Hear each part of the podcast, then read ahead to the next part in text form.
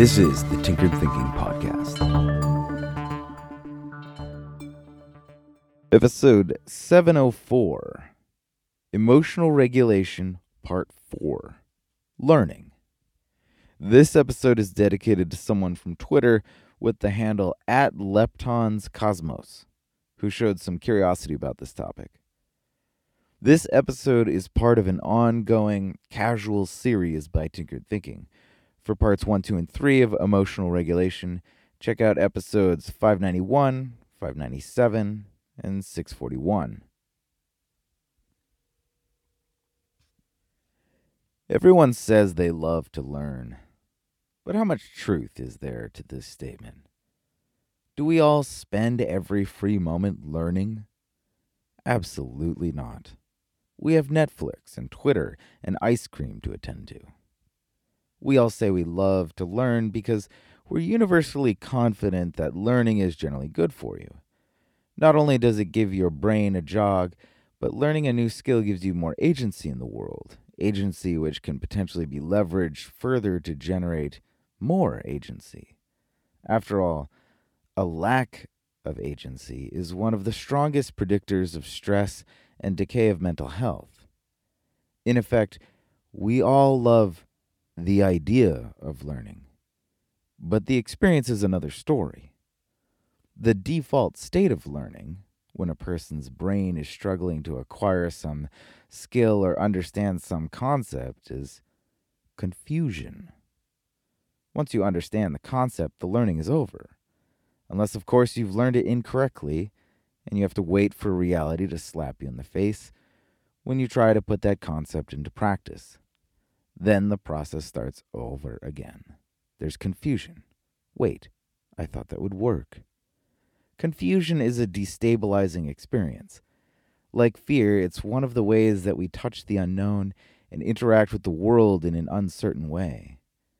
And fear is also one of the ways we can react to confusion.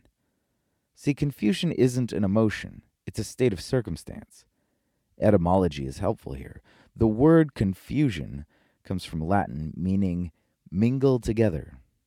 Two or more pieces of the puzzle are mingling together in our mind, and we've yet to see how they fit or fuse together.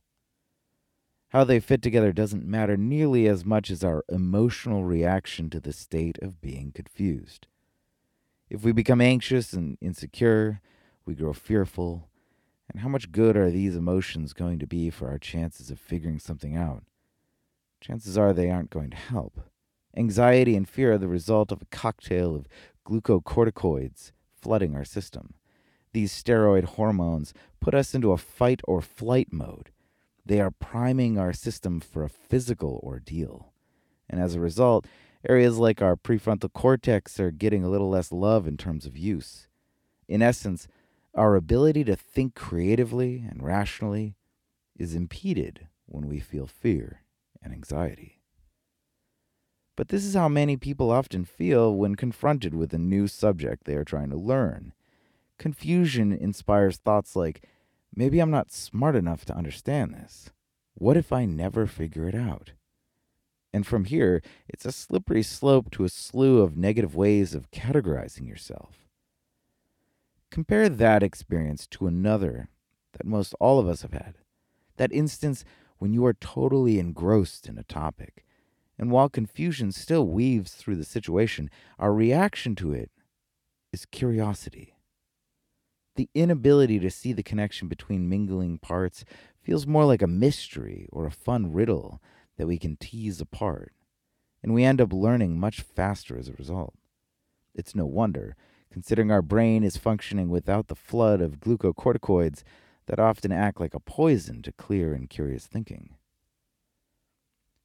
We've had both of these reactions to confusion, but clearly we're only interested in one, which brings up the question can we choose how we react to confusion?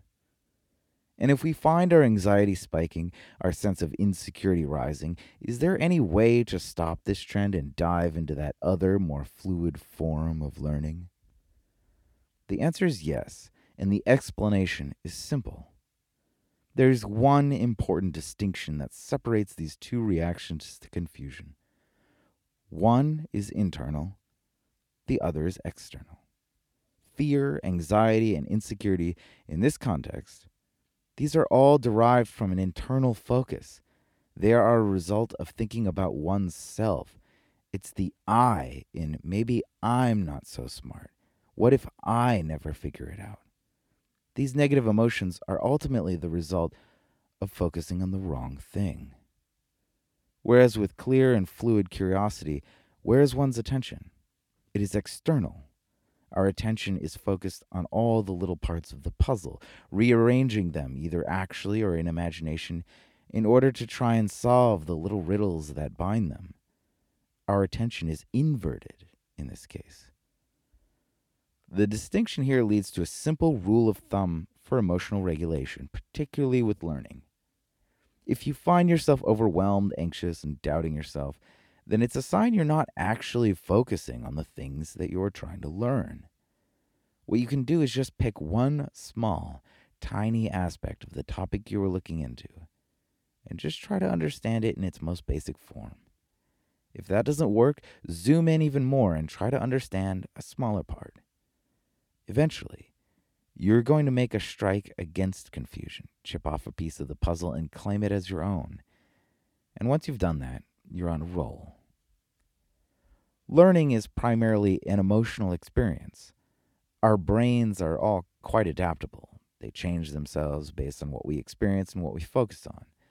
But of course, this process can be hindered by feelings of inadequacy and thoughts of stupidity. But these feelings can be thwarted, tripped up, and ultimately down regulated. The last ingredient is time. Often, it just takes time and focus so that all the parts can mingle long enough so that eventually they start linking up and things begin to click.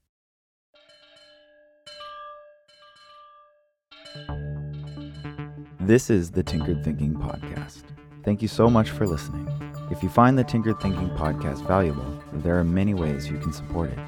You can review it on iTunes, you can share it on social media with your friends, you can blog about it or discuss it on your own podcast, or you can support it directly, and you can do this on the support page at tinkeredthinking.com. Both one time support and monthly subscription support options are available. Thank you for your support of the show. It's listeners like you that make all of this possible. Any feedback or questions are always welcome, so feel free to reach out. And until tomorrow, remember to be careful about the context.